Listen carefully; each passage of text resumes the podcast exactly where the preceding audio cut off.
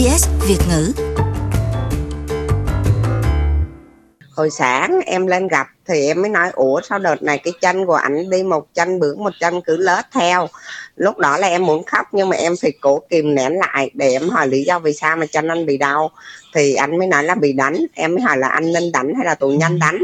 Thì anh mới nói là cái thằng đợt trước kiếm chuyện anh nó nói anh là nó giết anh nó không có tội đó là Trong câu chuyện chị đang nói đến cái thằng đợt trước là ai thưa chị? cái thằng đợt trước là cái một tù nhân mồ côi mà ông xã em bao bọc nó là tên của nó hôm nay em ghi ra là Đỗ ờ, Hữu Cường Tức là cái người nhốt cùng phòng với lại à, kỹ sư Dạ. Nguyễn Ngọc Ánh. dạ Thế thì lý do hôm nay mà cái Đỗ Hữu Cường đó đánh anh Nguyễn Ngọc Ánh là vì sao? À, anh Ánh có nói với chị nghe không? Là thì đợt trước là nó kiếm chuyện ông xã em, nó cứ chửi hoài, nó cứ chửi hoài, tại vì nó bị anh nên mua chuộc mà. Do nó kiếm chuyện, nó chửi hoài, nó nói ông xã em á, tao giết chết mày thì tao cũng không bị ở tù. Cho nên là nó cứ kiếm chuyện hoài thì ông xã em mới kêu với cán bộ á, đổi phòng đi, chứ chửi tôi kiểu này, tôi chịu sao nổi cán bộ vô á thì nó lại nằm lên giường nó không nói gì hết. Nhưng mà cán bộ vừa đi nó lại nó kiếm chuyện nó chửi nữa thì ông xã em mới không cãi không gì hết. Thì nó mới kiếm chuyện vô nó đánh thì là cái, cái người ở cùng phòng nữa là đợt này là ở ba người một phòng. Cái người đó mới cam lại mới nói thằng ảnh nó làm gì mày mà tối ngày mày cứ đòi đánh nó hoài? Cái nó không đánh thì ông xã em mới lấy khăn để đi tắm. Đi tắm thì bằng cái khăn trên vai quay đầu đi thì nó phi từ xa nó đánh lén từ sau lưng á nó đạp lên cái lưng thì là té ngã xuống thì là đập xém một chút xíu nó đập đầu vô cái cạnh của cái giường mà nó xây bằng đá đó chị. Ừ.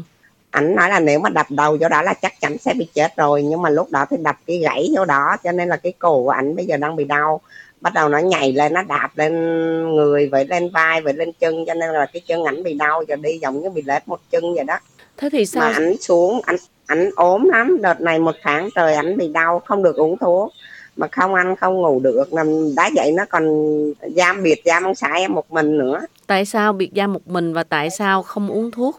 nó không cho ảnh à, yêu cầu Nó à, là ai thưa chị? triệu là an ninh á trại giam á chị Lý do họ không cho anh Ánh uống thuốc là tại sao thưa chị? Ảnh mới kêu á là bây giờ là ảnh à, rất chi là đau. Cần được chụp coi cái đầu có bị chấn thương sọ não hay không, rồi cơ thể xương có bị gãy hay không. Nhưng mà trại giam nó không nó không có cho đi chụp kiểu gì hết. Rồi sau ảnh cứ gửi đơn liên tục bên y tế của trại vô khám. Thì nó chỉ chẩn đoán là viêm xương khớp. Rồi ông xã em mới nói tại sao lại viêm xương khớp? Mà trong lúc tôi bị đánh đau, kết luận là viêm xương khớp được rồi nó cũng không cho uống thuốc gì hết mà nó cũng không cho đi chụp đầu gì hết mà ảnh không ăn không ngủ được mà bữa nay ảnh ốm lắm cái Dạ chân vâng. ảnh đi không có được Thế thì hồi nãy chị cũng nói là anh bị biệt giam một mình. Lý do vì sao mà à, kỹ sư Nguyễn Ngọc Ánh lại bị biệt giam một mình thưa chị? à, là ảnh nói là sau khi bị đánh thì có một cán bộ ở trong đó mặc quần đùi cởi trần lại đứng trước cửa phòng ảnh á ảnh tưởng là mới bị đánh này lại ăn ủi hay là gì đó. Nhưng mà lại á, chỉ tay vô mặt ông xã em nói á mày vô đây rồi mày không chịu à, khuất phục không chịu nghe lời mà kiếm chuyện thì mày chỉ có chết thôi. Nói vậy đó. Thế thì sao sự việc đó là anh Ánh có làm cách nào để tường trình lại sự việc? Bởi vì trong phòng là ba người giam thì cái người thứ ba có chứng kiến hết từ đầu đúng không mà và hơn nữa Dạ. khám khi mà khám vết thương thì có thấy rằng là một người bị thương là anh Ánh. Và cái người kia thì anh Ánh có đánh trả lại hay không? Hay là có những hành động tự vệ dạ nào? không. Thì như Không, vậy anh có nghĩa rằng là chỉ có một người bị thương còn người kia không bị thương thì cũng hiểu sự việc nó xảy ra như Dạ. thế nào đúng không ạ? Dạ Vâng, thế thì à, kỹ sư Nguyễn Ngọc Ánh có làm một cái lá đơn nào để tường trình tất cả những sự việc tới cho ban giám thị trại giam không thưa chị? có ảnh đã làm à, lên ban giám thị yêu cầu việc khởi tố về cái người đánh ảnh nhưng mà bên trại giam thì không khởi tố không kỷ luật luôn Dạ thưa anh kỹ sư Nguyễn Ngọc Ánh có luật sư bảo vệ cho mình hiện thời nay không chị? dạ thưa chị là em đã ký luật sư đặng đình mạnh rồi mà bên an ninh của Việt Nam không cho luật sư tiếp cận với chồng em thôi em đã ký hết rồi luật sư đã gửi đơn lên tới tòa án tối cao rồi nhưng mà bên tòa án chưa chấp nhận đơn luật sư à, để tiếp cận chồng em thôi em đã ký hết rồi chị Dạ vâng. Hiện bây giờ là kỹ sư Nguyễn Ngọc Ánh vẫn còn đang bị biệt giam hay là đã trở về phòng bình thường hay là đã đổi được phòng Dạ. rồi thưa chị?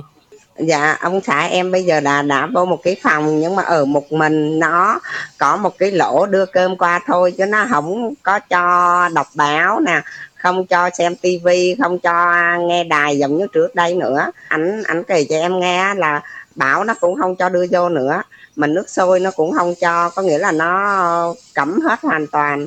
Có nghĩa là chỉ ở quanh quần ở trong phòng đó thôi chứ không có một người nào ở chung. Mà luật á là phải có ở từ 2 tới 3 người Dạ để vâng. bảo vệ với à, với nhau cái này là giống như là nó cách ly tất cả những người xung quanh với ảnh để dễ hại ảnh hơn đó chị ảnh nói là rất chi là nhiều cái bất bức xúc nhưng mà ảnh không dám nói ra càng nói ra ngoài á, thì ở trong ảnh càng bị hành hạ hơn cho nên là ảnh không có nói ảnh chỉ nói những cái ảnh bị đánh thôi ạ Dạ vâng. Cảm ơn chị Nguyễn Thị Châu rất là nhiều cho những cái chia sẻ của chị ngày hôm nay. rồi em cảm ơn chị nhé Hãy cho chúng tôi biết quý vị nghĩ gì. Bấm like cho SBS Vietnamese trên Facebook hoặc follow chúng tôi trên trang Twitter at SBS Vietnamese.